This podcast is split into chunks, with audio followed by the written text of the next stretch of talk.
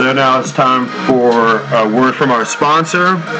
And as you know, our sponsor is graciously helping us to keep our show going here. So it's wendyslimited.com. wendyslimited.com.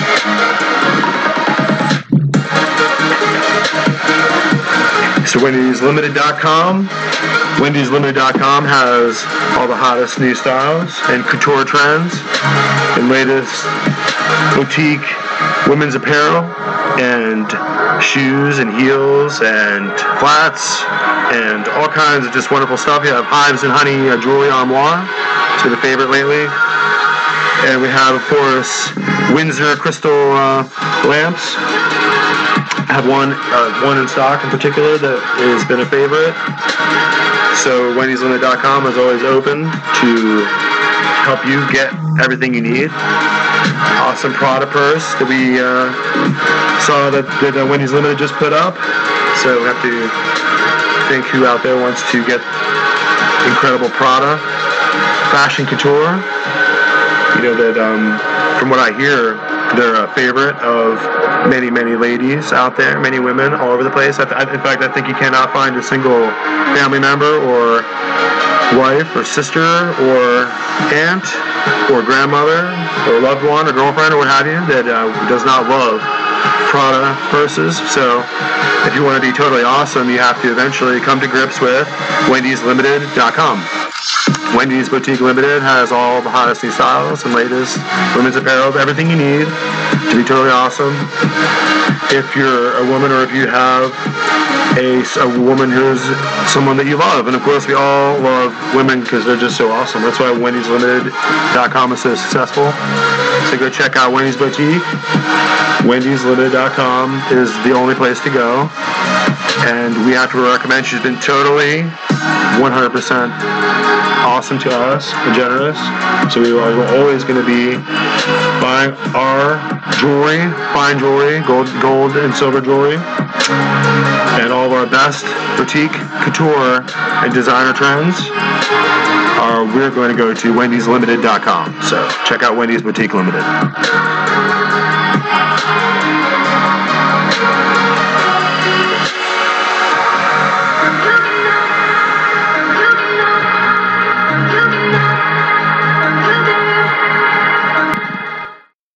So as we carry on, we're showing you the news. You want some news? Here's some news. And some information? Here's some information. Of course, we're having these these uh, populist nationalists. That's what they're calling themselves. That's what they're trying to get us to call ourselves. I'm not going to call myself a populist nationalist. That's what they did in Germany. That's what they did in the Weimar Republic. After Hitler wasn't a republic anymore, right? Straight up hardcore, hard tyranny. Goose stepping around, right? Using all the the high advanced scientific and engineering prowess and uh, superiority of the German people at the time to create a war machine to just, just annihilate uh, everyone and, and to ultimately continue the Holy Roman Inquisition, right? So, so, so it's what they did when they would roll out for the uh, the Crusades. They would always stop along the way and do some pogroms, you know, kill kill some, wipe out some communities of Jews, right? Fucking Christ killers, right? Isn't that what the whole attitude of, of Romanism is towards the Jews and has been before Islam? I mean, we're talking about go back to 500 AD, before Islam, right? Islam didn't even exist. Got the the, the Crusaders marching around, slaughtering Jews all around Europe, little communities of Jews. Go look it up. It's something they would do uh, before they would uh, set themselves to go and get annihilated by the. And as they would, you know, eventually march down and go down to um, 100 years later, right, they would eventually have to go and fight the, the Muslim armies, try to free Jerusalem from the, the grip of the Caliph. Of course, they were routed and destroyed. The, the Crusader armies were absolutely annihilated. The Templar Knights were sent packing. Their, their, their whole reason for existing was to protect Jerusalem, and they couldn't do it. So by, you know, 1001, right, 1002, 1003 AD, you can see that uh, the Templars are, are no more in Jerusalem. And they're going to make, you know, fight hard ultimately to get it back. By World War One, they did. By World War One, the Ottoman Empire is destroyed. General Allenby, I believe, marches, or actually he, he wants to be a he doesn't want to be a conqueror. He wants to be he wants to be seen historically as a pilgrim, and he's entering in as a faithful Roman Catholic uh, into the conquest of Jerusalem and the Holy City in World War One, brought back into the, the hands of the papacy. Right? And that's where it's been ever since. That's why you have these this constant contention between the Israelites in the land and the Palestinian people, whatever that is. Like we've, we've said before, Palestine is just a, a fake, a fraudulent pseudonym created by the emperors of Rome long ago. When they, uh, 70 AD, when Titus would go in and destroy Jerusalem and uh, conquer the city and take it over for Rome, and, and the people were butchered and raped and murdered. Millions, a couple, two million maybe. The entire temple of God was thrown down. The fire was so hot that it melted the gold in the temple and it just all fell over. Ever since then, that conquest of Jerusalem, the Roman emperors renamed the land Palestina. And Palestina just means Philistine. Right? Palestine, the Philistines, right? Giving the land back over to Goliath and his Philistine armies. David killed Goliath, remember? The Canaanites were wiped out, the Philistines were routed out. The Jesuites at the time, they were they were killed and run off. The Jebusites, right? On and on. All the different Edomites, everyone in the area of Canaan that was not supposed to be there was destroyed by the people of Israel, the Israelites, the people of God. They drove them out. They sent them packing.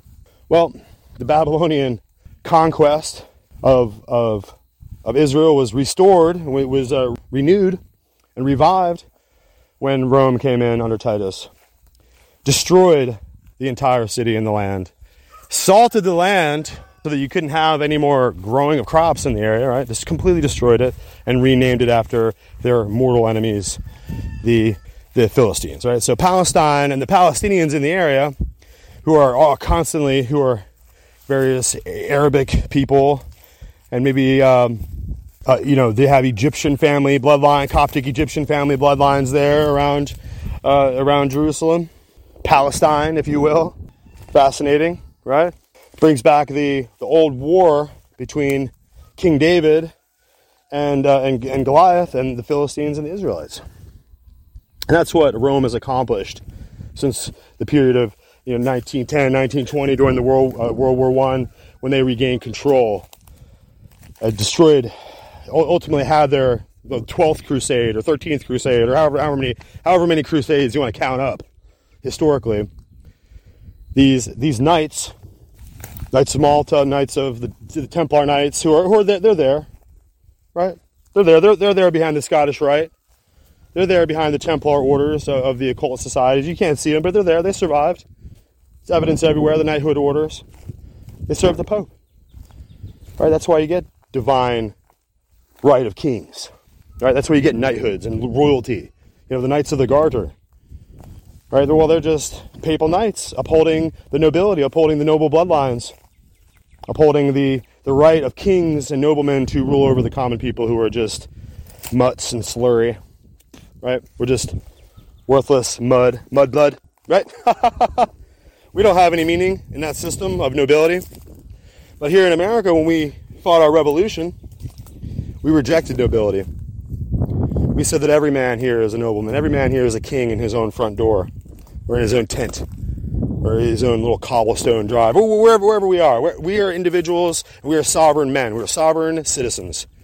It's not that each individual is a sovereign, but the whole citizenry, the whole citizenship is sovereign. So don't, don't get screwed up by the FBI uh, manuals that are trying to, to, to, try to get these sovereign citizen idiots to kind of go and, and overstep and, and violate laws.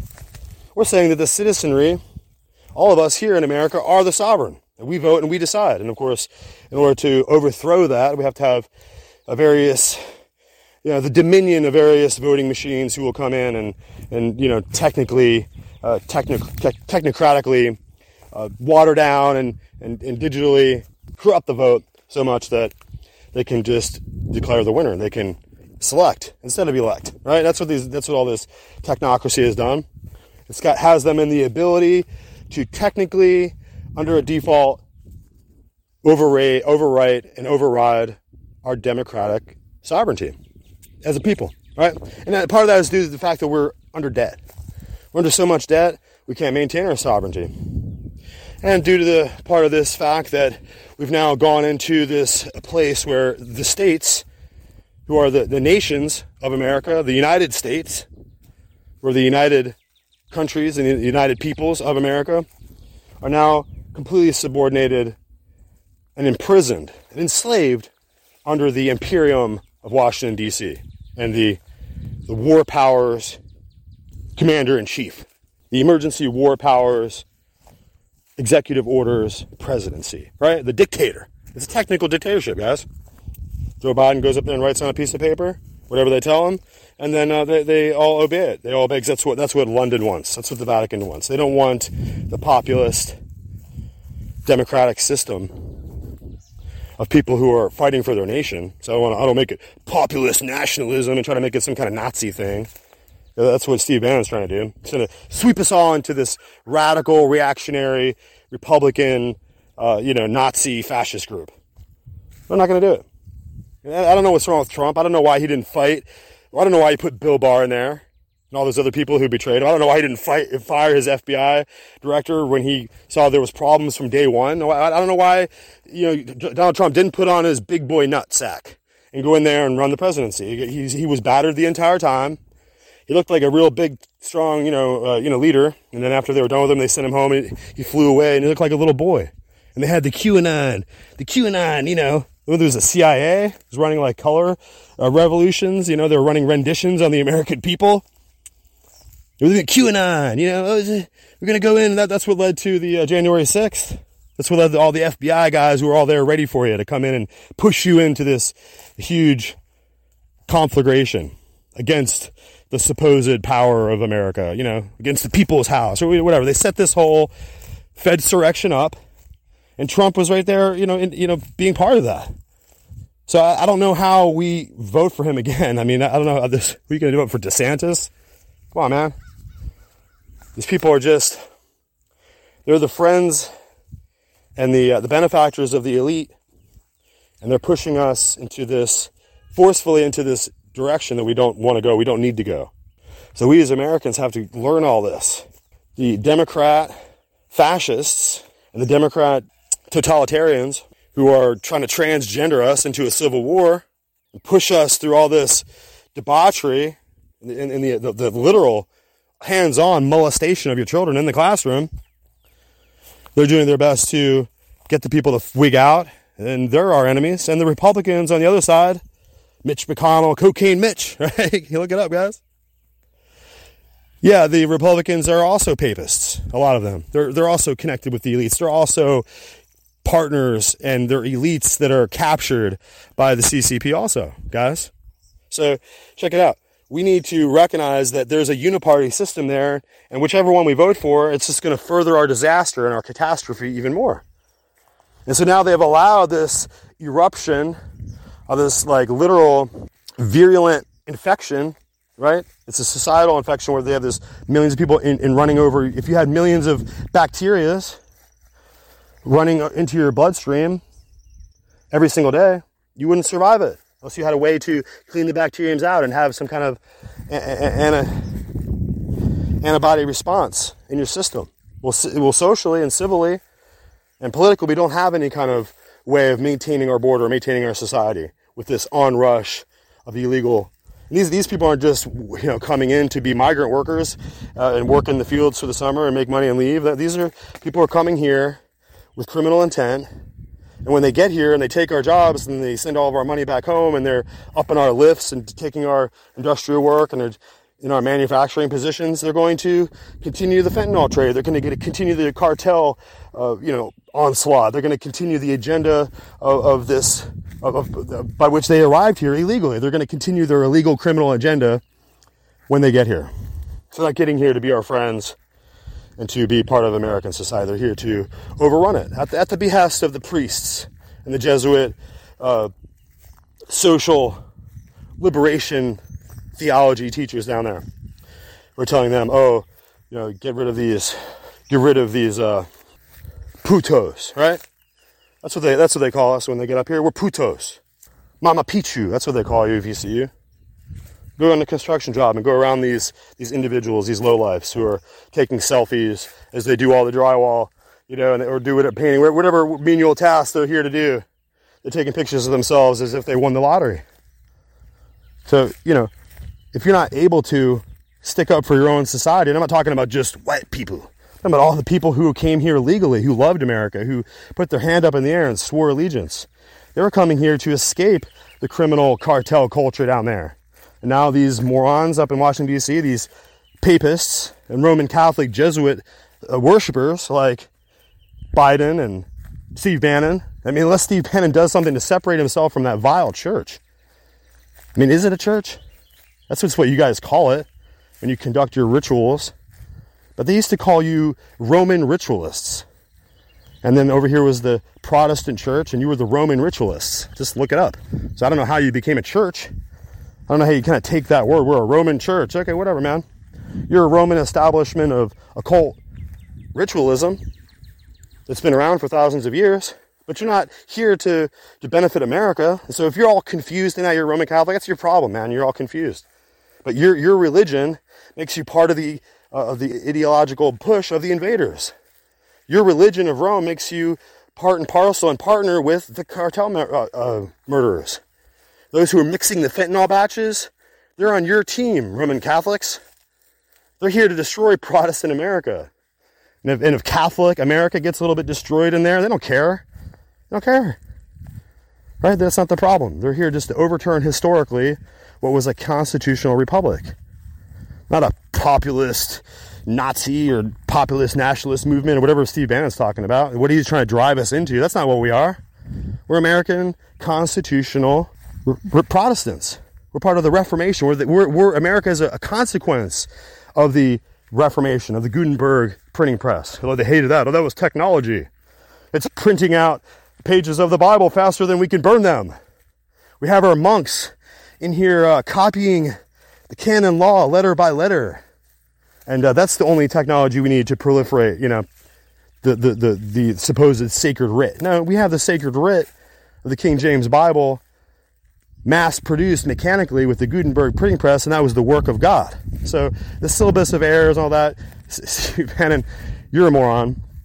And the people that are going to drive this move of AI to be an annihilation of the people of the world, the people who are going to push that forward and come up with an, a Roman Catholic AI, that's going to be you guys. It's going to be your problem over there. There's people here in America who are planting their gardens and, and who are washing their horses and who are milking their cows, who are planting their, their, their pa- pasture lands and their fields with new crops. They're not into your AI and they're not into your uh, Santa Claus worship and they're not into your whole papal agenda. Okay, because your papal agenda is designed to neuter the American people, cut them off from their relationship with their actual God and their Bible and their sacred writings that established this place Right? Even Alexander Hamilton understood completely the Bible and the scriptures and the difference between the Protestant Reformation and the Catholic, Roman Catholic, Jesuit counter Reformation. So you have all these Jesuits, all these Georgetown graduates, Yale graduates, right? Ivy League. Wait, isn't Ivy, isn't that evergreen? Isn't that boughs of holly the same thing as ivy, right? It's just evergreen. Just like your Christmas tree, your pine tree, you bring it in your house, it's it's Ivy, it's Ivy League, your Evergreen League. Okay, just let's make it all one thing. This is all just part and parcel of the old Roman system of paganism. That's what makes you Ivy League. That's what makes your boughs of holly. That would squeeze you Hollywood. Oh, holly, that was that was the kind of uh, wood that magicians use in their wands. Oh, like Harry Potter? like Hollywood, like boughs of holly up on your wall, like your wreaths. That's all you guys. That's all you. You're doing that. You're doing Hollywood. You're doing magical incantations. You're doing ritualism. You're doing evergreen trees. You're bringing in as symbols of Babylon, symbols of, of Tammuz reborn. That's the Satanism. That's the that's the, the history of, of the occult Freemasonic lore. That's the legend. The legend is is that Nimrod the Tammuz was reborn and he became the sun god. That's where you get Mithraism. That's where you get all this. That's where you get Roman pantheon uh, religion and the worship of Isis and all this. So, excuse me for just separating myself from all of this wickedness and trying to teach you also to do it. Separate yourself. No more Hollywood. No more transgender magic sorcery. No more boughs of holly worshiping the winter solstice. Get over yourself. Get over the false traditions your grandparents taught you and start to lean and cling to God. Go to the Bible. Go see if George Washington ever celebrated uh, the, these Christmas rites over time. He became a Protestant. He was a British officer and eventually he became a Protestant. He was saved. He was baptized by Pastor Reverend Gano, Baptist preacher John Gano, G A N O. He was the one who baptized George Washington. When he, he, you can't be baptized as an infant, you don't even know what happened. It doesn't have any meaning. You didn't choose it. He later chose by Pastor Gano, George Washington, to become a Baptist, to become a Protestant, and to be baptized. After that happened, that changed his life. It's going to change your life too when it happens to you. It's going to change America when it happens to you when it happens to us, when we're all in this together and we're now, the deception is lifted. The truth is here. It's time for you to embrace that truth. It's not easy to unaddict yourself and uncoil the lies from around your neck and waist and that are t- taking you down. But these religious, this cult inculcation, this ritualist system of deception, it's all candy canes and Christmas trees and, and, and false light false lights lit up at night. Oh, it's so pretty. False lights at midnight, right? These are the kind of things. This is Lucis. This is Luciferian. And I'm sorry to have to be the one to tell you and have to call, cause you to cause call, call into question all the things that you've held to be dear and true. But if you're not holding the right values to be dear and true, if you're not holding the right tenets and the right doctrines of the Bible to be right and true, then you're in deception. There's lots of really faithful Muslims out there who really believe in the five pillars of Islam and who really believe in Allah as hard as they can every day. They, they beat themselves against the wall, believing, believing. But it's a lie. So just because you believe as hard as you can in your false doctrine doesn't mean that it's true. I, I'm trying to bring to you the light. Open your eyes and see it, embrace it. And also, you, Steve Bannon, here in this burning ring of fire, will tell you that uh, you're the one who's endangered by rings of fire, sir. If you won't repent, turn away from this false religion of Rome, even if your parents taught you and inculcated and indoctrinated with you since you were young, there's no excuse. Now you're being told the gospel of Jesus Christ is against Rome.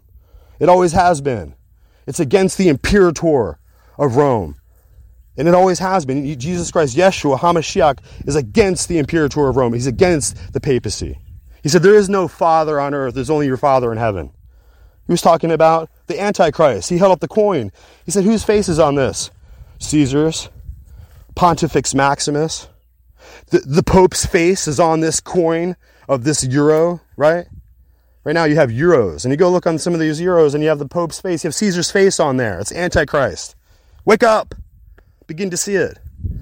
I pray that God will cause the things, the, the crust and the the junk and the blockage that's in your eye, the plank in your eye. I, I, I ask the Lord to just remove that so that you can see clearly. As we go forward, we're going to do our level best to show you these different aspects of this fight. And I'm not sure how, how when you're raised as a Roman Catholic from birth, as a baby, from an infant, one, two, three, four, you're already in your uh, in your catechism and you're you're being brought in, you don't, you don't have a, a chance to intellectually develop and to decide this is what I, I think is the truth. You've just been brainwashed your whole life. You've been inculcated and inundated with it forever. So you don't have the ability to step aside and be like, maybe Christ is outside of this. Maybe, maybe Christ is not in this Maybe, when they do the transubstantiation and the sorcery where they supposedly turn the little bread and, into the, the real body of Jesus Christ, I'm, I'm taking a piece of his skin and I'm eating it right now and it somehow saves me. somehow that doctrine is, is unclean and it's unsubstantiated and it's untrue. Because when Christ said, This is my body and this is my blood, he was saying it over the Passover Seder because they were going to eat the lamb. They were going to eat the bread of the Seder. They were going to drink the wine and the cup of the Seder. He said, This is my body. This Passover meal that you're breaking bread on, this is my body. So now they made it some kind of like Last Supper thing. No, no. Christ wasn't having a Last Supper. He was having Passover people. He was the Passover lamb. He said, I am the Passover lamb. So, as a Catholic, as a Romanist who's bent on this doctrine of the priest that's there to replace Christianity and replace Protestantism and replace the Bible with all these false ideas, you, you miss out on the true message of Christ. You miss out on the true explication of his symbolism and of his teaching. You're not going to go into some Roman mass and have a piece of bread that was magically transformed into his body because you're not reading the book. You have some Douay-Rheims false translation. If you go into the Proto-Evangelicon, which is the original gospel in Genesis, the Douay-Rheims comes from the Latin Vulgate, what we call the vulgar, the vulgar Babylonian influenced interpretations of the scripture, which were much different than the Greek Textus Receptus, which were just totally accurate verbatim translations. The Latin Vulgate is a disgusting, reprobate perversion of the scriptures. And if you go back to the Proto Evangelicon in, in the scriptures, where it said that out of out of the lineage of man would would come a savior, and his foot and his heel would crush the head of the serpent. That's the prophecy.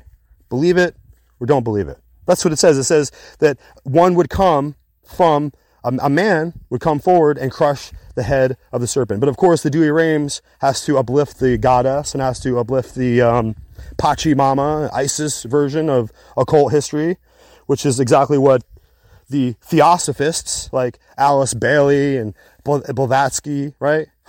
Helena P. Blavatsky, right? They loved the Latin, the vulgar Latin Vulgate because it uplifted the, the feminine matrix of goddess worship, right? So it says that in the in the Latin Vulgate and in the Douay-Rheims, it's going to say that that Mary is going to come forward and her heel will crush the head of the serpent. I mean, you show that in all their, their statuary and their artwork. It shows Mary sitting in the crescent moon, like Isis, and, and her head is crushing the, the, the head of the serpent. That, that's the Douay-Rheims. That's the false perversion and the hermetic, the in, inverted hermeneutic of the Roman system. It inverts and turns upside down the entire gospel, makes it all about Mary. They're all praying to Mary. Mary, mother of God. So God has a mother now, right? So, and then you go to Islam, and then, over there in Islam, they're praying to the, the Holy Virgin uh, uh, of Mary, right? Christ is just, he, he's not really in there. Uh, you know, nobody else is really important, but Mary, uh, Islam focuses on Mary, right? It's the same thing going on there, guys. It's the same inspiration. It's the same syncretism. It's the same system of occult indoctrination that's coming in there and changing Christianity into something else. Okay, changing into some kind of Santa Claus thing with reindeer and all that. Yeah, I'm sorry. December 25th, Santa Claus, Last Suppers, bread being turned into the body and blood of Christ. All, all this Roman Catholic sorcery is inadequate. It's incomplete and it's a deceptive lie that's going to destroy your soul and that of your children. So it's time for you to embrace the Textus Receptus. I know I just did a little search there, and it's there's, there's some internet uh, bullshit about how the Douay-Rheims is from the Textus Receptus. That is a lie. The King James version is from the Greek, from the Textus Receptus. Douay-Rheims is from the Latin Vulgate. They're totally separate. They're totally at odds, and they're totally opposed. Okay, this is just the way it is. So if you don't understand these interpretations and these translations of Scripture, then you're not really in this debate. You're not really in this intellectual competition that we're having here. You're not really involved. You, don't really know anything. That's really the problem with a lot of these uh, Roman Catholics with their Douay-Rheims uh, false Bibles. They, they think they have the scriptures, they think they have the gospel, and they think that they have the church of God, but they don't. They have the system of Antichrist. It looks like Christ, but it's Antichrist.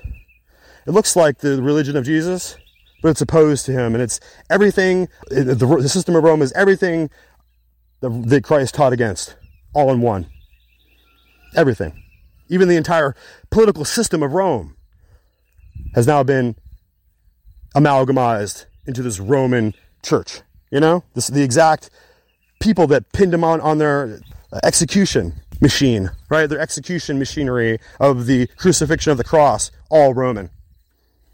So when you see Christ he says, "Take up your cross and follow me," he's not saying take up your cross and become one with Rome and join Roman ritualism as it as it tries to take my entire message and make it their own and tries to keep me up on that cross as like some kind of dead guy.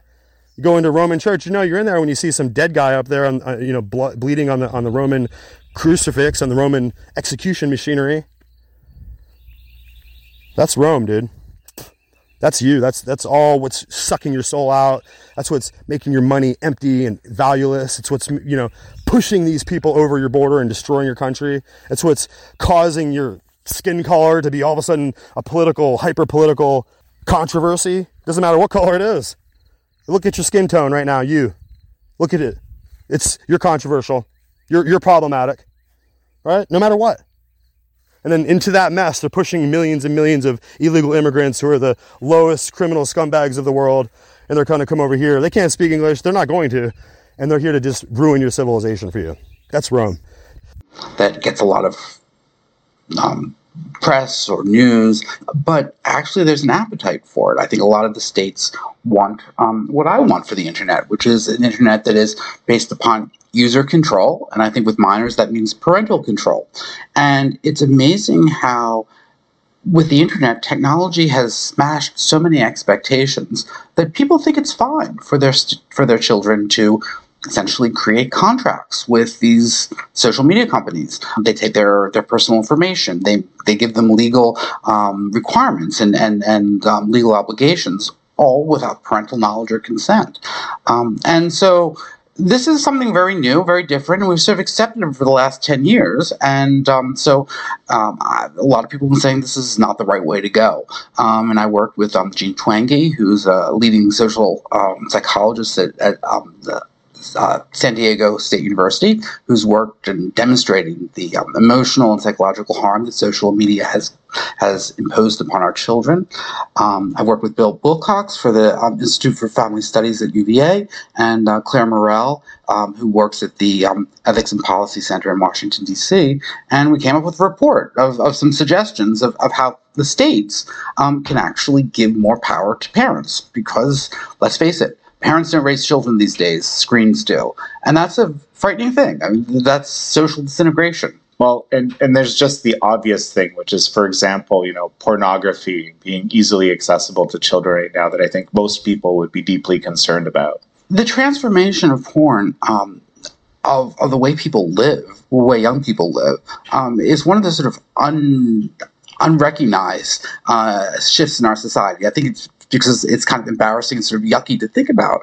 Um, but you know, certainly when I look at my students in their twenties, they're a lot less um, active romantically than I remember myself being. Um, and you know, this is not just you know an old guy um, uh, criticizing the young generation. I mean, there's plenty of data showing um, that young people are not as romantically involved. They're marrying less. They're going on dates less. They're having sex less. Um, and to me, pornography does very likely play a role in that because it, it, it, provides a substitute and distraction from from you know from romance and and the and, and the dance of the sexes. Uh, and if we don't have people marrying and forming love relationships and having children, it's the end. and we are looking at civilizational collapse. And that's not just hysterical conservatives saying that. If you look at the data, it's shocking how few people in their 20s and 30s are getting married and having kids and doing the things that traditionally have allowed people to live flourishing, happy lives. Well, first of all, why don't you explain to me how this uh, new social media law works in Utah and also, you know, the implications? Sure. So um, the social media law largely does just uh, two or three things of, of, of, significance. It says no social media firm can form any sort of account with a minor without the parental consent.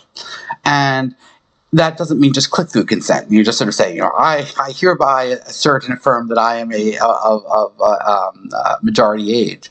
Uh, there has to be an independent third party um, verification. Uh, it requires the social media companies to um, give access to minors' accounts to their parents, so parents can see what they're doing.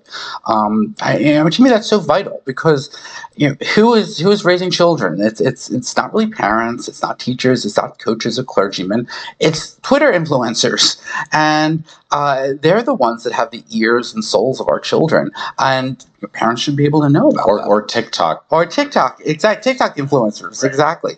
And um, so, um, which you know, in many respects, really means the you know the, the Communist Party of China. So th- that's a problem. Um, and, and, and, and Utah said no. Um, parents should have access. We see a, a tremendous amount of mental deterioration um, among young people, rates of depression, suicidal thoughts, visits to the emergency room because of self abuse.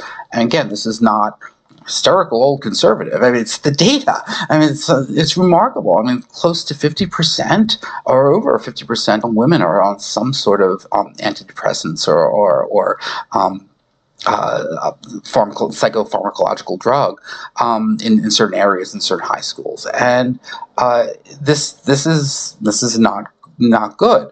Um, and one of the big debates in the social science community is, you know, is it really social media or is it sleep deprivation. it could be something simple like that, um, because we know that social media keeps kids up. So what the the Utah statute does is says, look, no social media for kids um, between the ages of uh, between the times of 10:30 and 6:30 uh, a.m.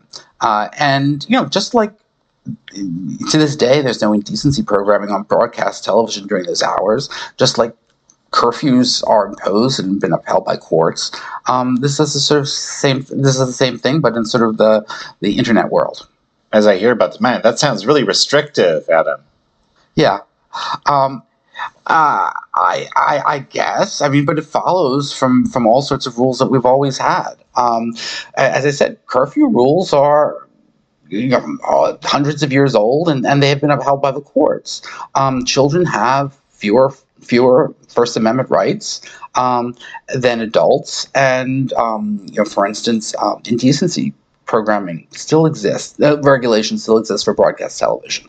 So for those few channels that you get on your cable that are actually broadcast channels, they can't have nudity, they can't say dirty words um, between certain hours of the day, um, and that's to protect children.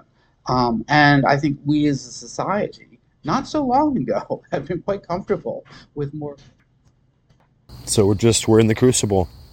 We're we're in the furnace of of modernity and in the continental the continental drift of civilizations as we kind of have to deal now with the catharsis of the technological singularity, you know, so that we just have this point where human behavior is totally adulterated and deformed by the use of this technology, the ease at which we addict to the urge we have to look on naked, you know, sex pictures on on our devices, you know. And obviously the lure is there, the human urge is there to reproduce, to copulate, so on. And now the the technocracy just kind of pipes its overwhelming and ubiquitous enveloping force of unbridled human degradation so we can you know online people i mean pornographers pornographers are competing to outdo each other with their kind of vile imagery. And so we have to wonder what happened to the 85,000 children that just disappeared. That's just what they're telling us in a record. I mean where's all the missing children? That's just a record that they're telling us that there's some missing children and a number you know but we're talking about missing children to a whole other level here, which is uh, inconceivable. Uh, missing children to the extent that we have no concept of how many of these family units were just the the federal government.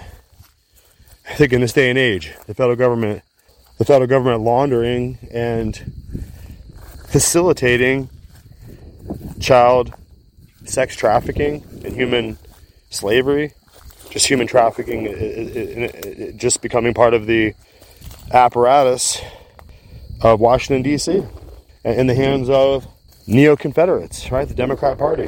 They have absolutely no, no uh, soul. They had no qualms about putting the whole nation into destruction over their need to keep slaves, right? That was the Democrat Party, guys. That was the, the Confederate South. They had they, their right to own people was so incontrovertible and biblical, right?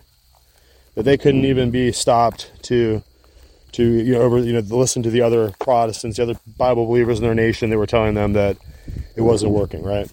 We had to go to have a, a massive historical slaughter in order to deal with these Confederates. And now, now look, now the Confederates of the South have control of Washington, D.C., and they have no qualms being completely uh, bastards of racial contempt.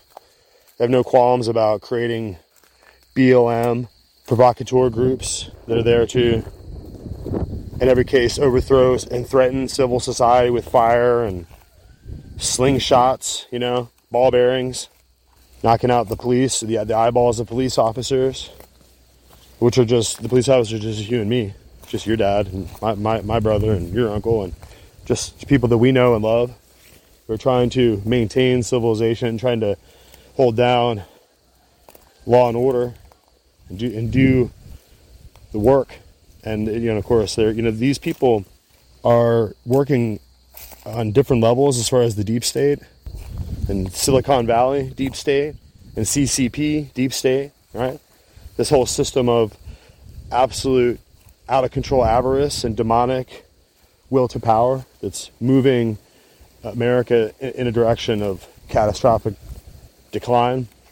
And uh, all these calculations based on the, the massive uh, debt bubble and the entropy of the Federal Reserve over time was just always designed as a, a massive internationalist banking scheme so that the the compounding interest of the nation would accumulate would accumulate fractional reserve interest rates and fractional reserve banking practices that would um, ultimately cause us to to find ourselves in the future in this place where it was unsustainable because over the, over the course of time the debt becomes unsustainable unless you pay it off and get rid of it, right? But we didn't. We just went into trillions and trillions and trillions of dollars. They're, they're talking about having a, a platinum trillion dollar coin. It's really just going to be a fourteen hundred dollar platinum coin. That's how much uh, you know an ounce of or coin of platinum is, like fourteen hundred dollars, right or so. And it's just going to be a, a, a lie. Just like you, you, when you have a one dollar bill, it says it's a dollar. It's a lie. It's like that trillion dollar platinum coin is going to be a lie. Just printed out fakery and forgery. It's insane. Whoever would take that ridiculous coin in lieu of, you know, one one trillion dollars, whatever ridiculous number it is, is a nut is, is is nuts. That's why the the BRICS nations are now aligning all across the world and are aligning against the American popular democracy because the whole idea here is to get rid of popular democracy and to move in with this totalitarian uh, scheme once again the, the, dreams of totalitarian madman, uh, world war iii approaching now and we have to recognize that we don't have the energy supplies we just used up an extraordinary amount of our own weaponry that we need to defend taiwan we just have the doj and the fbi and the CIA, I guess the CIA was involved with making sure they could overthrow Trump. Right? That's what all this information, all in the work of this whole point of this whole podcast is just to point out that 51 traitors who should be hung by the neck, who have the, po- the power with their. Now, they, I'm sure the, these traitors we're talking about have still have the ability to go in and with top secret clearances and stuff, and there's probably no people that could get all of us killed and are getting all of us killed over time here with their treachery. But we have to do what we have to do to, to work as an American people to inform ourselves. The freedom to speak, the freedom to publish and print, the freedom to get out different news and opinions and make, make different facts known that are being suppressed, right? That's what we're doing here. We make sure that all the information is there. And of course, we love you. We, we love uh, everyone who's free to be an American, American freedom and, and many, many different religions and, and people, nationalities, and, and, and faith groups use and belong to American freedom and could not exist safely outside of American freedom, right? That's that's what that's what American religious freedom is all about. It was always about repelling centuries and centuries and centuries and innumerable innumerable centuries and centuries more of Roman Catholic religious murder against any group they declare heretical or any any people they decided were were not towing the Christian line or anyone who would not do religious works the way that they their uh, prelates determined could simply write a letter and have the Inquisition haul you away, and you were gone. And so that that total, absolute psychological trauma that was inflicted over the Dark Ages for so many centuries was finally wiped away, and the the rise of American liberty and political independence and popular democracy was diametrically opposed to the Dark Ages and the Inquisition and, and, and Roman popery, right?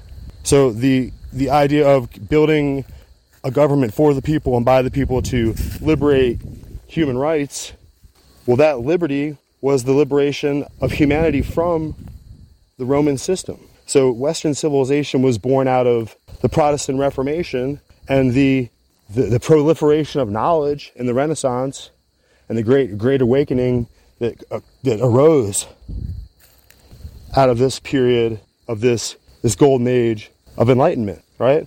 And so even we even had the period with the uh, the rise of the Protestant king, which they call the Golden Revolution, right? Orange, William of Orange. I mean, I'm not a, a, you know an expert on that history, but there was the Orange Order, who were Protestant uh, men of oath who were dedicated to looking out, looking after the, the, the Protestant people there. But over the course of time, you have to recognize that America is ultimately succumbing to all the machinations of our enemies over time. And we're ultimately coming, all these, this war machinery that was, was, uh, was being forged long ago and brought to bear and brought to fruition in this age. Same thing with the, the debt, the debt weaponry of the Federal Reserve right back in 1913. That was established to ultimately bring American economic power into the grips of European elite nobility and knighthood orders of the Pope, right? And on, on and on. So that's what we're going to be dedicated to exposing here in Looking Glass Forum. So as we're going forward, we have a few more things we want to just present to you. And we have just an interesting clip but with Robert Spencer. He usually does Jihad Watch and does a lot of interesting exposure of um, some of the brutality of Islamic extremists around the world, which are, you know, generally a, a fraction, a tiny fraction of the the large uh, body and population of billions of Muslims around the world. But some of those extremists uh, and uh, ultimate fundamentalists of Islam uh, are going to ultimately be a force within Islam for as long as Islam exists, because they believe they have to ultimately conquer the world. So, as we're going forward, let's just take a, listen here to the perspective of this modern political conflagration and dilemma that we find ourselves here in America. And we have to be as intelligent as our forefathers planned for us to be and be able to operate within the system that was designed to create human freedom and enshrine within law our political liberty, and which is so necessary for us to uh, be able to practice our faith in, in so many diverse ways that we choose to. And so when, when, we find out that the FBI is now persecuting Roman Catholics, that's, that's pretty problematic. Roman Catholics are powerful in America, and they're wealthy, they're well educated, and they, they have family values that are second to none. So that their kids are, are healthy, intelligent, and uh, you know, champion highly born individuals. You know, that's that's what Roman Catholicism produces generally, by and large, having other social and other uh, moral, you know, depredations that we don't have to really, you know, that are not generally understood to be socially acceptable values, but failings. So we have to look at the the ability for this system of ideological religio-cultic dogma that proclaims itself to be the Church of God and these are you know by and large all around the world well-meaning people who are you know in search of their creator in search of relationship with jesus christ and seek the papal system of priestcraft and that paternoster that system of paternity which we call all these different priests fathers which is part of their ritual. Call them father this and father that. And it's, it's because it's under the paternity the fatherhood of the, the roman bishop and these are individuals are all supposed to be non-married with no children in the perfect world.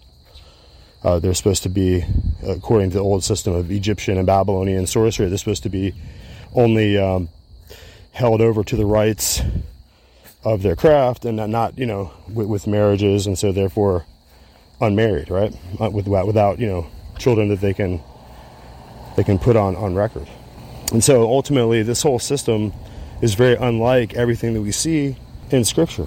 And it's against this system that we ultimately are pushing back the system of, you know, archdioceses all across the world and uh, the, you know the system which constrains the conscience and the moral power of good Christians to follow myths and various superstitions, uh, superstitions that are unhelpful and destructive to the human mind, and and do not deliver what what people are seeking, which is a close walk with Jesus Christ. In order for you to do that, you need to open your mind and your heart and, and take a look at the the scriptures of the King James Version, 1611, Textus Receptus, as we said, and check that out. Look at the red letters and have that relationship with uh, Jesus Christ. But understand that you cannot find that that light in the spiritual darkness of the repetitive prayers and the subtle, esoteric mystery religion at the heart of, of Roman dogma and canon law. So we just we urge you to just to find that in, in all the ages of Europe, Roman Catholicism could not produce democratic, popular government and representative constitutional government, but that took people who had experienced the dungeons of the perse- uh, persecutions and the flames of the auto, uh, people burned at auto da fe, good Christians and Baptists and Lutherans and Puritans who were destroyed by the accusations. You know, these are hundreds and thousands and millions of people who were who perished over centuries. So you have to rec- reconcile yourself with that. These people are not going to turn back to Rome, and you might get some, you know, Jesuit infiltrators to get up in their into bishops and go put on their their uh, Orthodox priest clothes and go in there and pretend like they made peace and it's the Reformation's over, but it's not over. The Reformation is just only now just begun, and the the the awakening, the reawakening of American uh, uh Protestant Reformation here in America is is is just in its in its beginning stages. And we fan the embers now. And you're invited by the power of God to join America's tradition of fighting for the liberty and the independence of our religious freedom. But if you're just going to join with the volition of some foreign monarch, like the crowned, uh, the king of, of Rome, who's just the bishop of Rome, who's just the uh, in my view, the Antichrist, right? The man of sin, right? If you're ultimately going to just take part in that system of calling him somehow the vicar of Christ on earth, some kind of lie, and carrying on with all these Roman holidays, right? Holidays. If you're just going to carry on without and not recognize the rich tradition of Puritans and Quakers and Baptists and Presbyterians and Lutherans who found their Savior, Jesus Christ, in the scriptures, and he didn't have any kind of, you know, provocative Jesuit manipulators going in and out of other people's countries and operating like foreign mercenaries and espionage agent, agents on the behalf of the Pope all throughout the world, right? That's what uh, the Jesuit order has been doing. Before the CIA was IHS, right? And they were along around just trying to serve the interests of the unlimited, ubiquitous authority, plenary potentiary, right? Plenary power of the supposed exalted speaker and mouthpiece of God in Rome, right? The unassailable, infallible, the infallibility of the Pope. Ridiculous. Right? This this lofty, pretentious priestcraft trying to lift up their Pharaoh and their Nebuchadnezzar of old, the God kings, the hierophants of the Egyptian religion, all orchestrated in, in, in the tradition of Neoplatonic ideals amalgamated in the system of Rome and her occult priestcraft and Egyptian sor- and, and Babylonian sorcerers, sorcerers, right? That's what you have there, carrying that out, carrying out their altar, and now they've just taken Janus and Cybele, taken Zeus and Jupiter, right? Taking all the all the uh, the old nomenclature out and just renamed all their pagan statues with new biblical concepts like Joseph and Jesus and Mary and all this stuff, right? So it's still Isis, it's still the mother of God, it's still the mediatrix of all religion and spirituality on earth, still associated with the crescent moon and the star, right? And the moon, just like Islam, still associated with the systems of sublime theosophy, like Helena Blavatsky, as we were saying. So we're going to expose all this to you over time. We have a lot of work to go through, and uh, we we can't explicate uh, an encyclopedia in a few moments on a podcast, but we can just start to bring you the information and steer you the right way. On at that southern border with Mexico. We're now just two days from the expiration of the Trump era health law called Title 42. It allowed the Border Patrol to turn away migrants at the border. The enactment of Title 42 in 2020 allowed the Border Patrol to expel 2.7 million illegal immigrants. The Border Patrol expects 11 to 13,000 illegal immigrants to breach the border each day in the following weeks. Texas Governor Greg Abbott is down at the southern border and currently deploying a new Texas Tactical Border Force trying to at least slow the crossings of illegal immigrants into Texas. Here's Governor Abbott. So, what we are doing is we are deploying today a, a new Texas Tactical Border Force uh, made up of elite National Guard who are specifically trained for one thing. Uh, and that is to identify areas uh, where illegal immigrants are trying to cross the border and to fill that gap and to repel them, to deny them access to entry into the United States. They can do it one of several ways. Uh, they can physically turn back uh, those who are trying to cross the border illegally. Also, they were building uh, immediate concertina wire uh, border barriers that prevent people from coming across the border.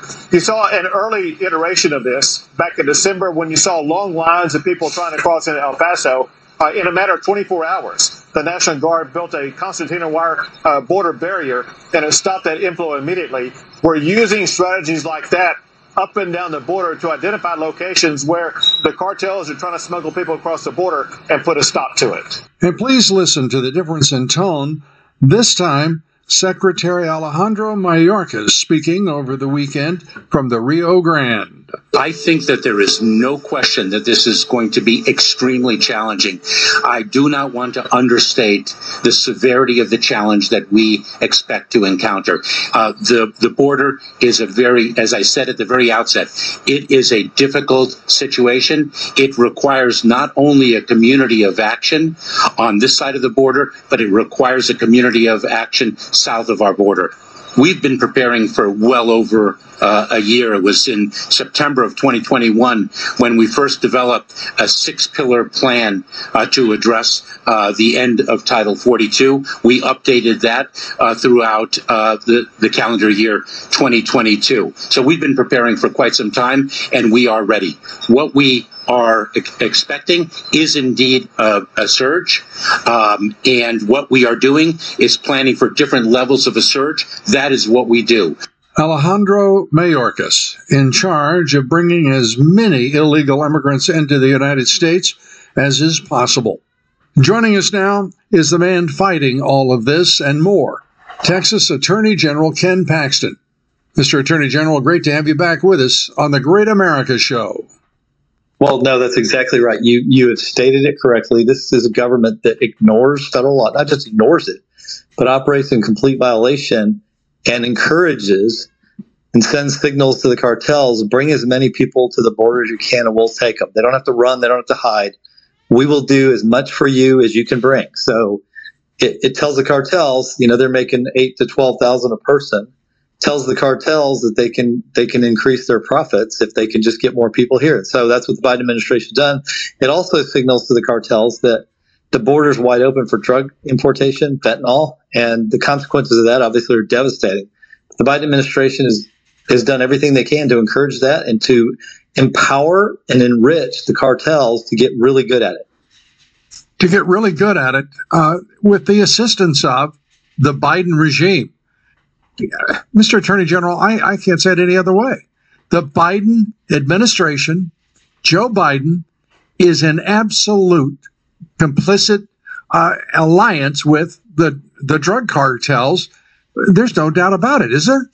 I don't know what more he could do to help them other than send them money. I mean, they're already making billions of dollars off of his his policies that say, "Bring them here and we'll take them." You don't even have to hide. There's no running. There's no like you know. Normally, these we the border people try to sneak across. Not anymore under Biden. It is the cartels have been told just you know no sneaking, just efficiency. Get as many people here as fast. It doesn't matter what their backgrounds. Uh, they allow criminals in, and they actually are fighting us because we're trying to keep the criminals out.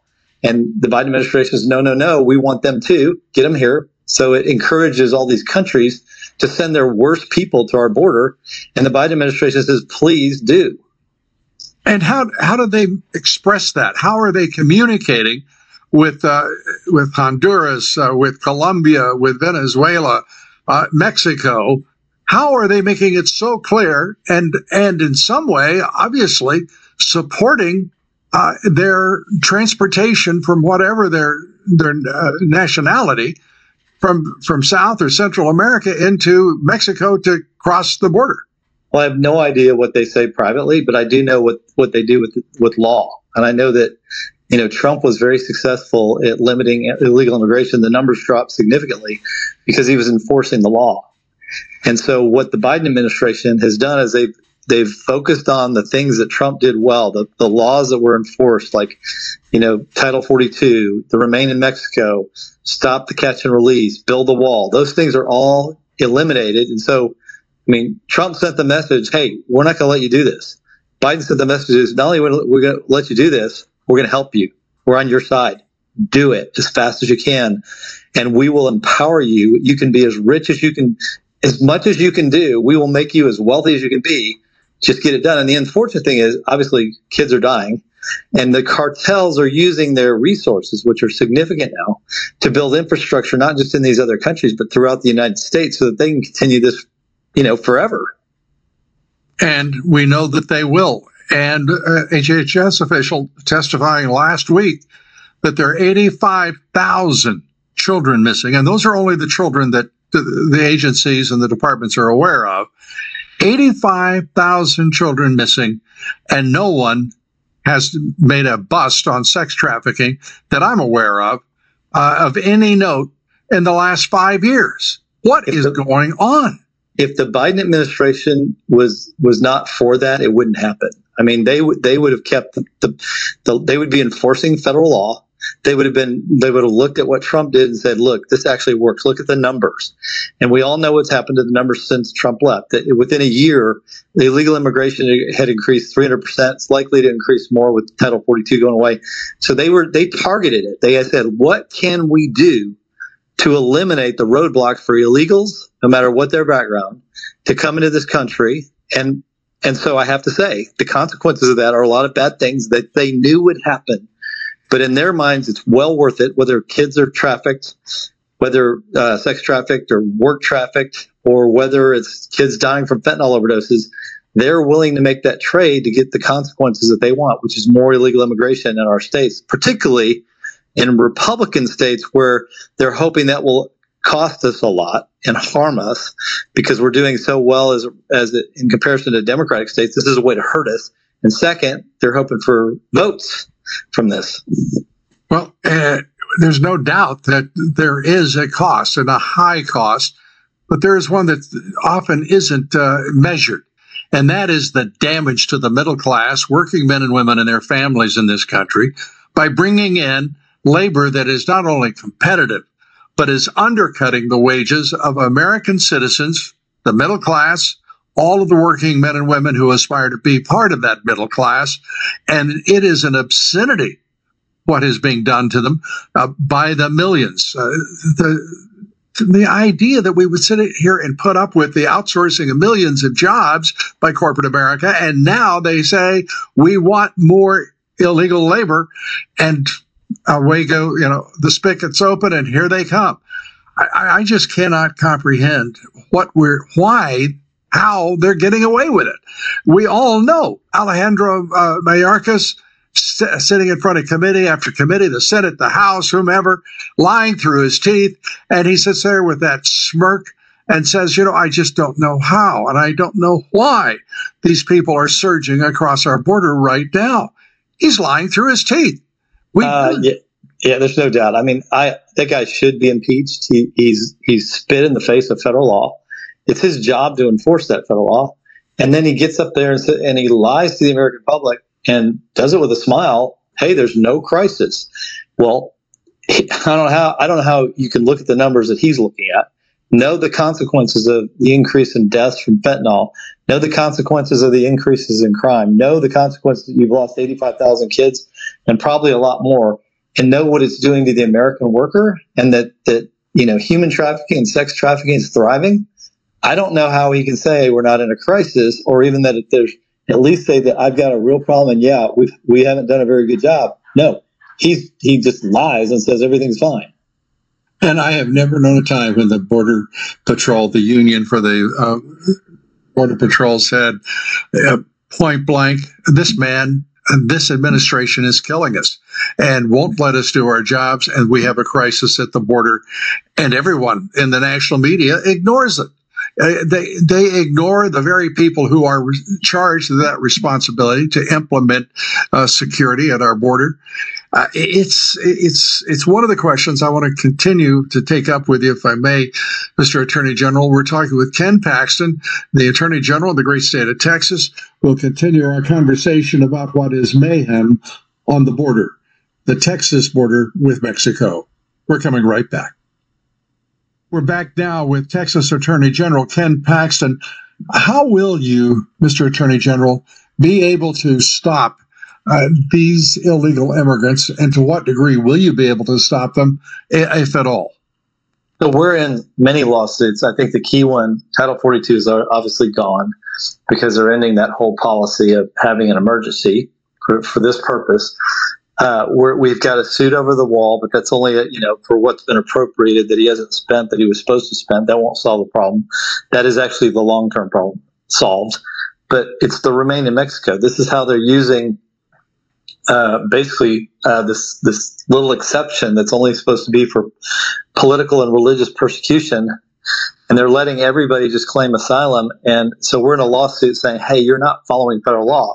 Under federal law, you're supposed to either detain them or send them back to their country uh, or their the contiguous country until they've had their hearing. Instead, they're bringing them all in. They say the magic word, and then they transport them around the country to the places they want them to be and they disappear and they never come back. So if we can win that lawsuit, they actually have to enforce federal law. My concern is that Joe Biden has no respect, his administration has no respect for what the judges say, what Congress says. He operates independently of a constitutional government. And unless we change presidents, I think we've got a guy that could really literally doesn't view the Constitution as a limitation on his power, which means then we don't have a constitutional republic. We have more of a ruling leader, whatever you want to call him, monarch, dictator, whatever. It's more like that than anything we've ever had. I call them totalitarian Marxist Dems because they are the ones who are in charge of this impaired puppet president. And no one should make any mistake about it, folks. Uh, this this president is nothing more than a figurehead at best. He's being told what to do in every instance. He can barely he can barely find his way around. He can barely articulate coherent sentences, and he is doing precisely what he's told. And that administration is being run by a cabal of Marxist Dems who mean to destroy this country. There is no there's no equivocation about it. There's no ambiguity in any of this. And and, and Mr. Attorney General, when you talk about we, we, if this president were to be reelected, is your intimation. I don't know if we've got until November of 2024. I really don't. This president has sent money to to nation states, Ukraine, uh, that was not authorized. He has, uh, I can't even think of a thing where he has turned a major policy uh, into a legislative proposition before Congress and the Senate. Can you? I, I mean, he, he's for all practical purposes a totalitarian dictator right now. Yes, and if you look at what he's done, whether you look at the border that we know is a disaster, um, even though they call it the opposite, whether you look at uh, government spending and inflation, whether you look at what's happened internationally with Ukraine or Afghanistan or Iran, you can't do this much damage to the country unless you're trying to, not this fast. And the fact that he's, you look at everything he's done, None of it is beneficial to the American to, to the American way of life, freedom, and and and so all I can do is surmise this is not some accident. And now, you know, he kind of gets away with it because everybody thinks he's incompetent. But the people behind him do not do not love this country, and they are doing as fast as they can. They're trying to do as much harm as possible, and they they've done it. They're doing it, and we're we're unfortunately we we voted for it, or maybe we didn't. We'll have to.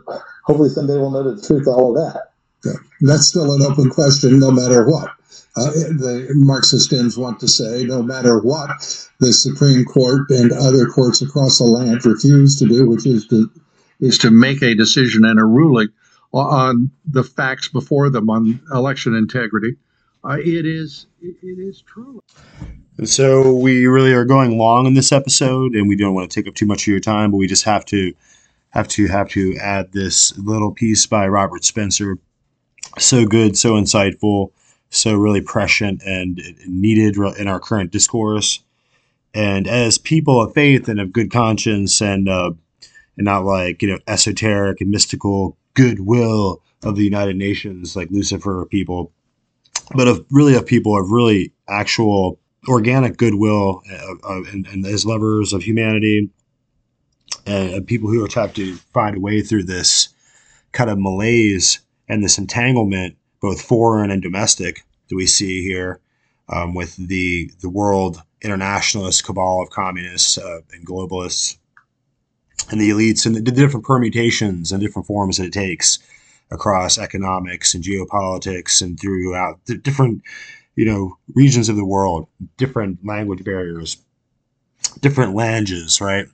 Different areas of of uh, you know spiritual kind of dominion uh, around the world ultimately we find that people are and humanity has to survive the cataclysm that the the new AI generation, transhumanism, and uh, the, the, the cyber grid.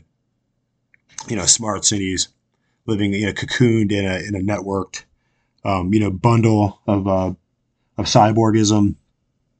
And we have to recognize that ultimately, um, the beauty of many people in America, like especially the Amish, Mennonites, and the Quakers, who, who've just stopped ultimately conforming with the ways of the world and drawing their their fulfillment out of the work of life. And you know knitting a sweater. Have you, ever, have you knitted a sweater lately?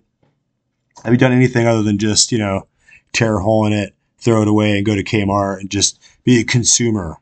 You know, people don't fix anything eh, fix things anymore. They don't ultimately repair their relationships. They, you know ultimately these devices are taking us away from each other and we have to find a way to reconnect and to to have one another again without this kind of membrane of as Heide- as Martin Heidegger called the the enframing, the, the technological crystallization and uh, digitalization of our souls. Ultimately, we have to find that that the the Word of God and the expression of God's love and divine grace for us is immutable in in the world, and ultimately that information, the Bible code, the information is um, something like a DNA, a spiritual DNA for your, for your soul. So if you ultimately just you just stay with the candles and the repetitive uh, incantations of, uh, of Latin sorcery and, so on and so forth, you never actually discover the living faith of the of the risen Lord Jesus Christ, having left the, the Roman crucifixion and the, the conceit, the arrogance of Rome long behind here on earth, as they kind of pile on their antichrist throne, their occult throne of indignity and, you know, supposed affiliation and supposed authorization of heaven. That, that the, the divine right of kings and the, the, the divine right of papal infallibility, the, you know, the doctrines of absolute and total Roman supremacy over the whole world. And uh, at, at the, the point of their their spears and their crucifixes and their Inquisition torches and their priests. You have to remember that the the Inquisition got so out of control in the hands of the friars that ultimately the Jesuits took that over very very late in in the uh, in, in, in, history in, the 16 and 1700s.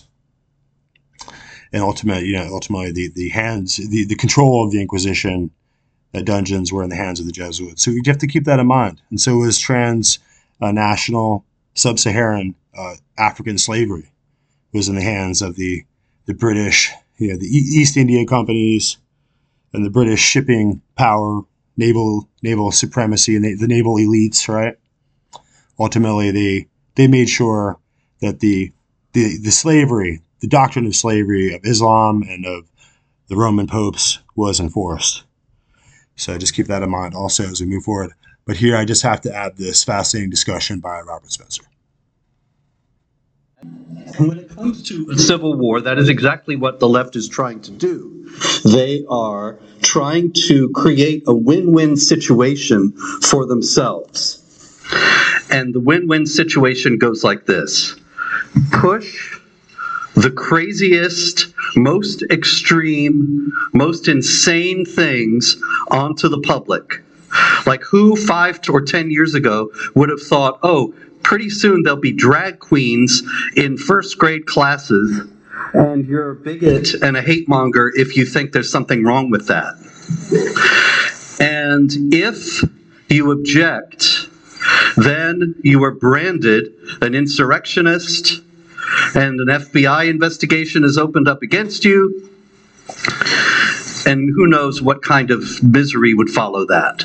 So it's a win win situation for the left.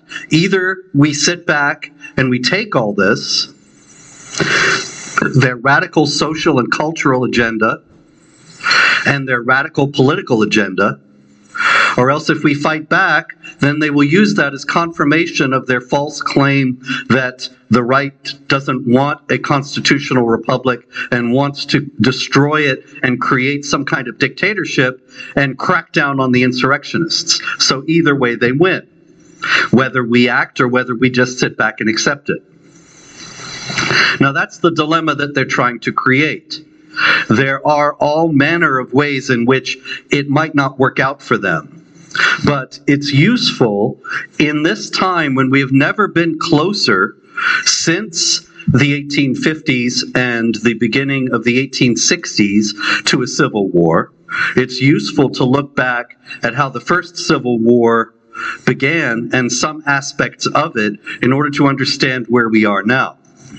The Civil War, in the first place, if you remember from history, if they taught you this, yeah, they probably taught you this, they taught us this, but the, the younger children don't know anything about any of this. The Civil War began because of a showdown where one side blinked. It might have been avoidable but both sides were trying to make the other side start the war. And so they could then portray the other side as the aggressor. What happened was various states of the Union, starting with South Carolina, voted to leave the Union. Now, when that happened, did the federal troops pick up and leave those states? No, they became Confederate troops. Almost everybody was in favor in the states that left of leaving. And so the military, the, the, the Confederate Army, was formed of Union troops who were in the South who followed the states into secession. In Charleston, South Carolina, in the harbor, there was a fort. And the state of South Carolina, Fort Sumter. And the state of South Carolina voted to secede in Fort Sumter, the general in command of the fort was named Robert Anderson, and he was from Kentucky, which was a border state. There were some people in Kentucky who were favoring the South and some who favored the North. Anderson favored the North, so he did not have his troops become Confederate troops and the fort become a Confederate fort. It remained a fort in the hands of the government in Washington. Now, this created an awkward situation because it used to be when it was all one big happy family, the people in the fort, if they needed provisions, would get in a boat and go over to Charleston and buy what they needed.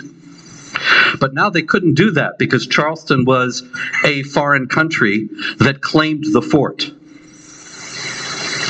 So it became a standoff the South made it very clear to the new president, Abraham Lincoln if you send troops send a boat to give supplies to the troops in the fort, we will consider that an act of war because the fort belongs to us. And Lincoln thought, okay, so I can sit back and take it and let them take the fort because they'll starve out the, the troops that are there. Or I can resupply the fort and a war may start. But he decided to resupply the fort because the war would only start if the South fired when he resupplied it. Meanwhile, the South had the same kind of dilemma.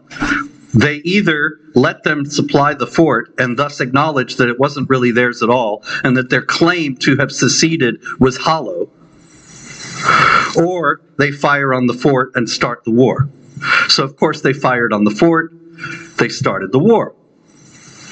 And so then Lincoln could say for four years, we didn't want this war, they fired on us. But he couldn't let them go either because of the fact that it was ins- a real insurrection, not a January 6th insurrection.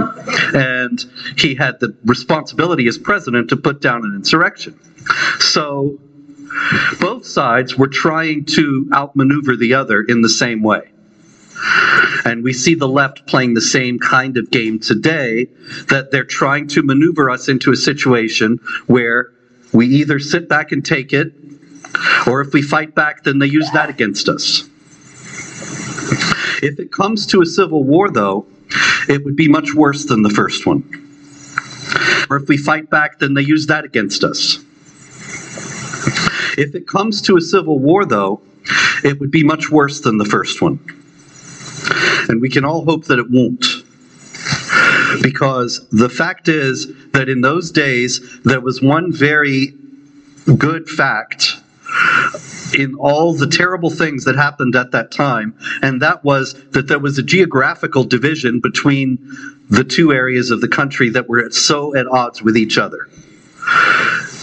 This, the the pro-slavery people were all in the southern states, and the anti-slavery people were in the northern states, and so it was very neat. James Buchanan, the president before Lincoln, as a matter of fact, was willing to let the South go and become a separate country and make a clean break. And that would have been the end of it. Probably would have led to a number of other problems, but that's another story. Now, in the present period, there's no such geographical distinction. You are living testimony to that because you're here tonight. You are generally then probably on the conservative side of the spectrum. You probably don't think very much of Gavin Newsom or Joe Biden. And yet, the people who do, or at least seem to, they, they are very much in charge in California. So, what happens? If there's a civil war, California goes with the left side, and then what do you all do? And what we're looking at actually is that if there is civil war in the United States, as I hope there never will be, then it would be more like the Liberian Civil War, the civil war in the West African country of Liberia in the 1990s, than it would be like the American Civil War in 1861. The Liberian Civil War was extremely bloody, and it was neighborhood to neighborhood, street to street, house to house. And that's what it would be if it ever came to that.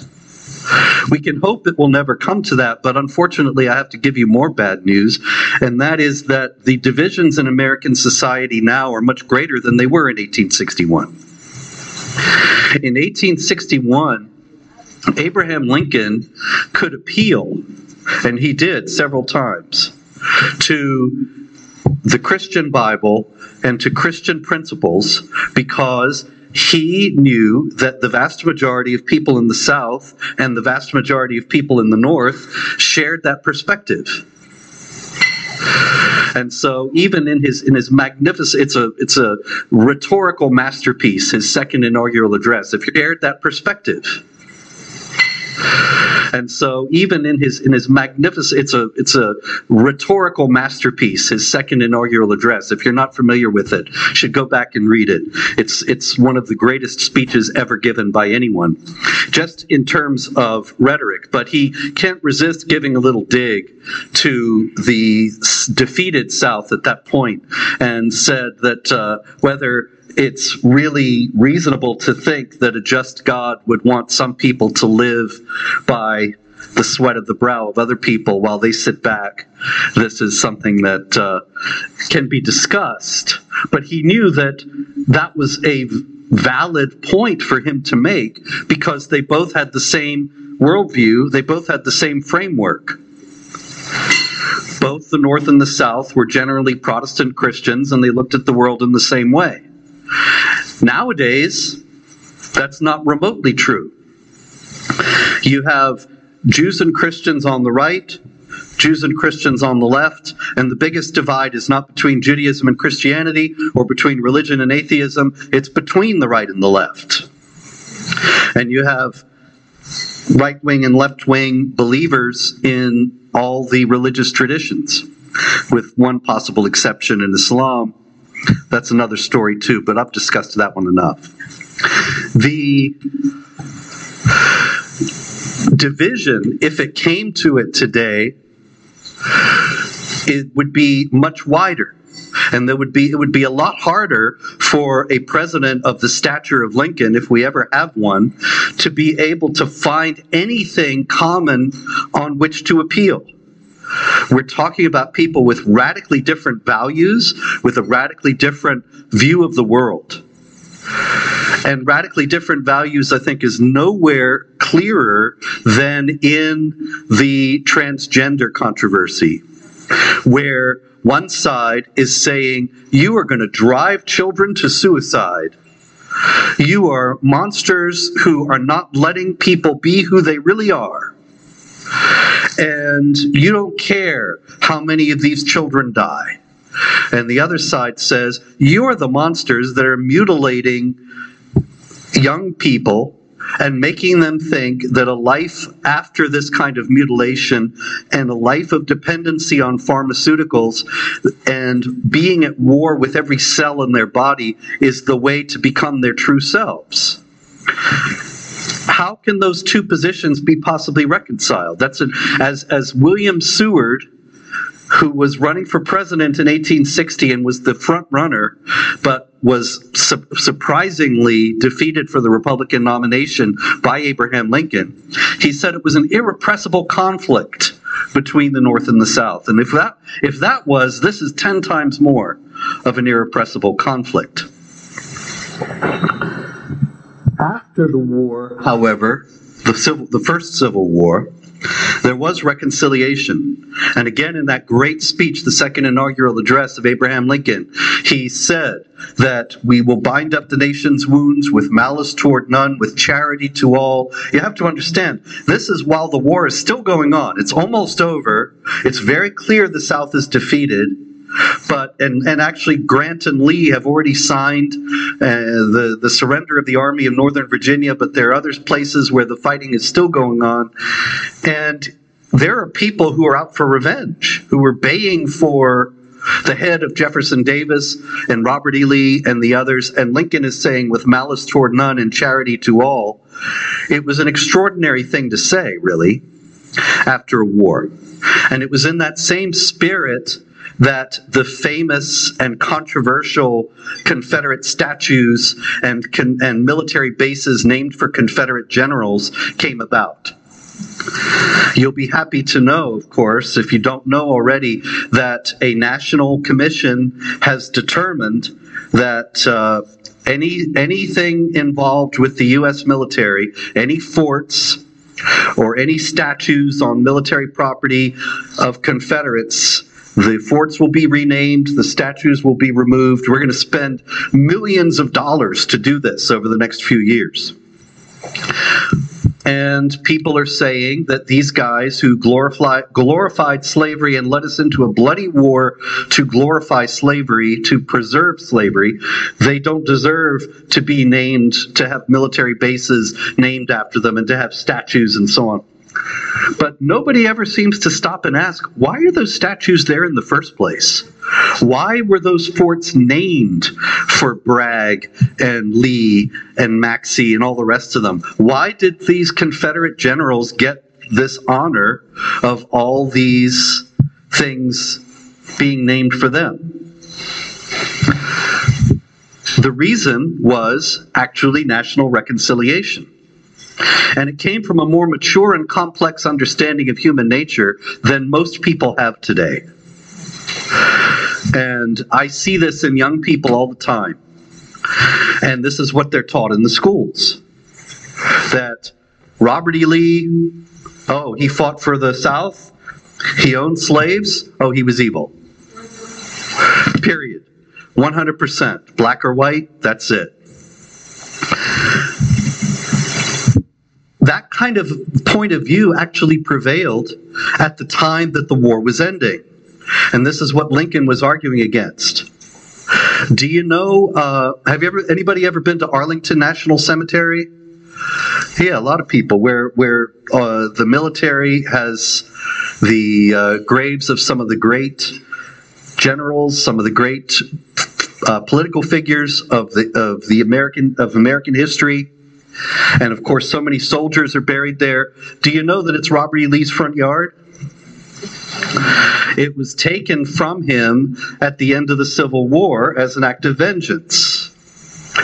That he had led the South into this, led the South in this war.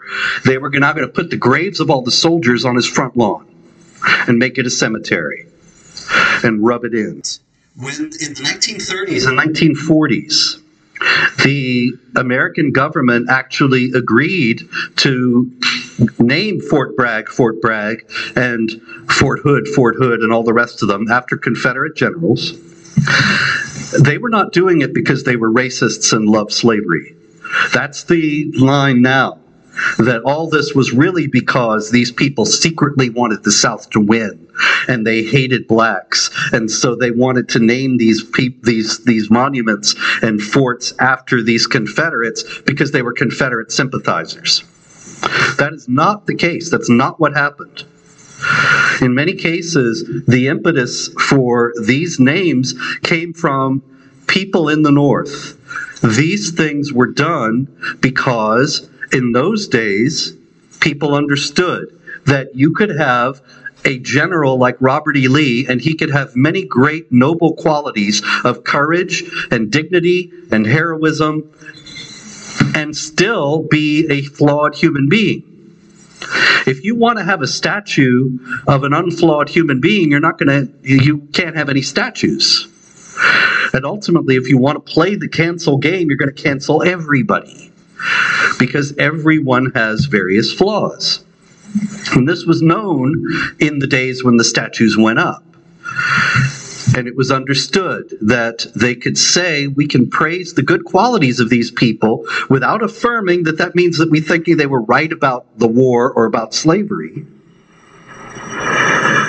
And this will bring the nation together. Now, of course, what they're doing now in tearing them all down is trying to tear the nation apart. Not just by tarring these people as 100% evil because they fought for this cause that was fighting for what is inarguably an evil, but also because then they can make us all ashamed of our culture and heritage in general. Whether you are from the north or from the south, or whether your family came here after the war and you had nothing to do with it whatsoever, it's part of American history. It's part of who we are as Americans. And the reconciliation that is manifested in the statues is part of who we are as Americans. And so to tear it all down is to say, no, to be an American, it's a bad thing in itself. It's evil in itself, and you should have nothing to think of in your past and your cultural and political national heritage other than shame. Because there is no good in America. And once they have taught a whole generation about that, then who's going to want to defend the United States if it were attacked? And so it's a very it's a it's a very clever scheme. You got to give them credit. They've thought it all out very carefully, planned it all out with incredible precision. But the idea is now widespread among young people that America is some uniquely evil entity, when actually America has been a uniquely remarkable beacon of human rights in the world. This is why those of us who are the children of immigrants came here, or why our families came here. Because of what America is. So the idea ultimately is to make America more easy to tear down. And this, of course, is not just limited to Confederates. I started with the Confederates because nobody really wants to defend them.